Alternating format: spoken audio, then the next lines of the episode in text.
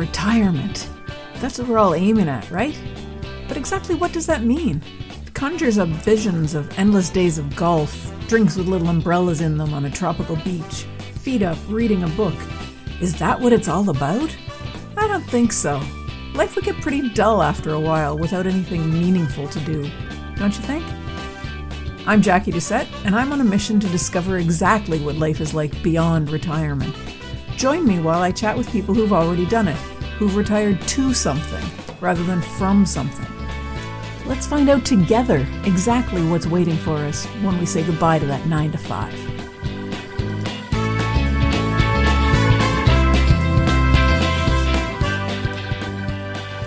Hi, everyone. Welcome to episode 155 of Beyond Retirement. If you recall, last week I was joined by John Tarnoff, who's a career transition coach. He had a lot of interesting things to say, mostly around the idea that there's no need to stop working if you don't want to stop. Be sure to go back and listen to that interview if you haven't heard it already.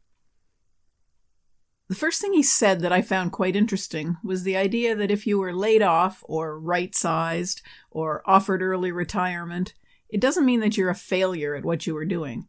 It means you're no longer the right fit for that position. So many people seem to think that if they're laid off, it's because they're no longer useful and they might as well just sit on their butt and get used to it. I've talked before about the idea of identifying too strongly with the job you're doing. Getting caught up in the whole culture that is the job can create a wall or a block that works against you when you're trying to think of different opportunities. John mentioned that in our 50s, we start to change psychologically in our early years, we're focused on finding work, on developing a good and lasting relationship, on building a family, getting the kids through school and off on their own. But after that's all done, and we've learned the stuff that goes along with it, hopefully, we start to wonder what's next. We're drawn to greater meaning and greater purpose. And this is a huge transition, or at least it can be. But we've got a lot of time ahead of us, so there's nothing that needs to be daunting about it. We have time to figure out what the next path is going to be. Another thing that John said that's related to this is that you don't have to be an entrepreneur to change your career or start down a new path, but you need to think like one. You need to focus on the idea that you're a consultant giving valuable information to your client rather than on the idea that you're an employee taking direction from a supervisor. It doesn't matter what job or profession you're in, there are lessons you've learned and experiences you've gleaned that can help you out in other situations. So, even if you're not out of work right now, but you're starting to think that maybe it's time to look at something else, whether that's retirement or another career, you should look at your daily activity and say, what's a problem I can find and solve? Instead of just showing up and doing the work that's put in front of you. Take more responsibility for what you do, and you'll start to see more opportunities in front of you. Then, when you decide it's time to start looking for something different, you'll already be used to thinking that way. Even if you've been doing the same job for the past 20 or 30 years, you've learned a lot of different things. An, exer- an exercise, boy, that's a tough word, an exercise John suggested that might help you reframe your view of yourself is to draw a circle in the center of a piece of paper and put I am in the circle. Or you can just put me if you like. That, that's what I do. Then you draw lines out from the circle like spokes on a wheel or like the rays of sunlight from a child's drawing of the sun. Then, for each of those lines, write down something that you enjoy about your current situation. You can do this for your work, for your extracurricular activities, volunteering, and things like that, or even for your relationships. Write down things that you're good at, things that excite you, things that challenge you and make you feel good to accomplish. This exercise can help you see that there are many things other than just your job activities, things that you're proficient at, things that you're interested in, and this can help you figure out what might be next on the on the road that you're traveling or what might be the next road that you take. He talked about this reframing like pulling the plug out of the bathtub, but I kind of liken it more to having your finger in a hole in a dam that's holding back the flood. When you figure out how to look at all of your experiences and skills in terms of where they can lead you is like pulling your finger out of that hole. All the opportunities and ideas come rushing forth from the pressure release, and you're ready to see the changes that can occur. to begin that reframing, you have to let go of the limiting beliefs that you're holding on to. Limiting beliefs are the false ideas we hold on to about ourselves and our capabilities. They generally keep us from reaching our true potential, and they give us excuses for not putting in the effort that might be required in a given task. They're sentences that start with, I'm not the type of person who, or I've never been able to. Letting go or changing limiting beliefs isn't an easy task. The first step is to recognize them for what they are roadblocks to your success and your fulfillment. The next step is to really examine each one of them individually. Think about what you're telling yourself each time you say it. For example, what if you say, I'm not the kind of person who meets people easily? How do you feel when you say that out loud? Maybe it lets you off the hook when you don't want to go to a party full of people you don't know. Or maybe it's a good excuse for why you don't know your neighbors after living in the same house for 20 years.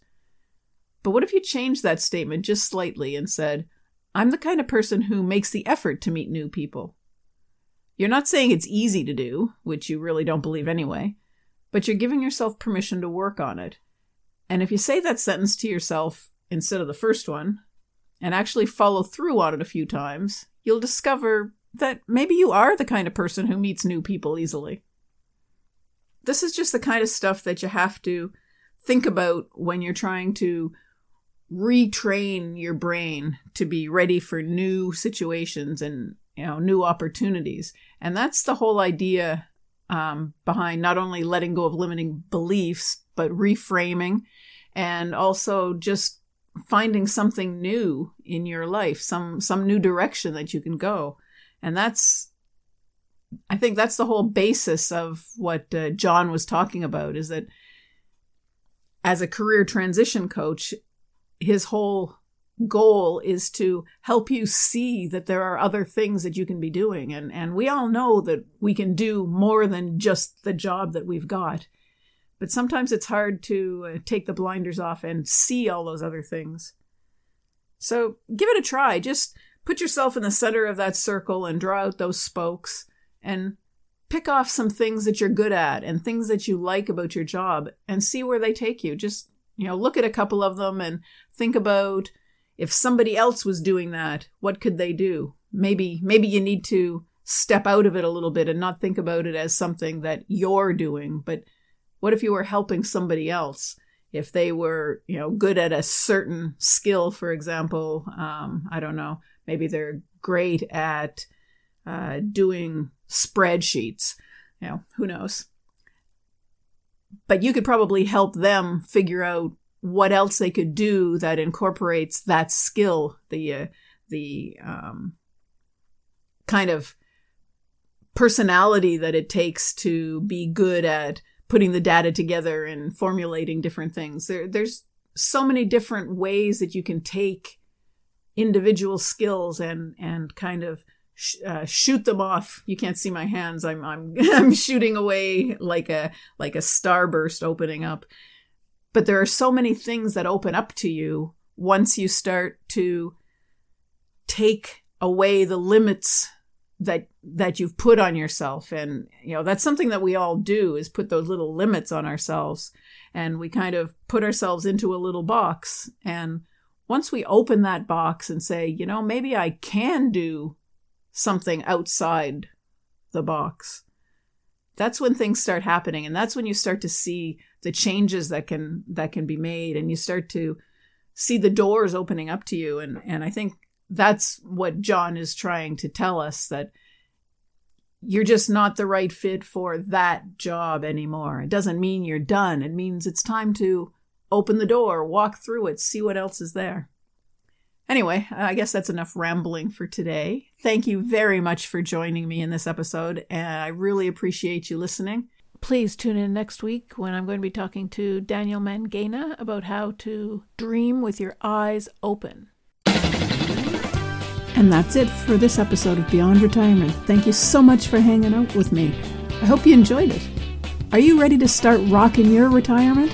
Head on over to www.beyondretirement.ca forward slash rocking it and sign up to plan out your own roadmap for retirement. Don't wait till it's too late.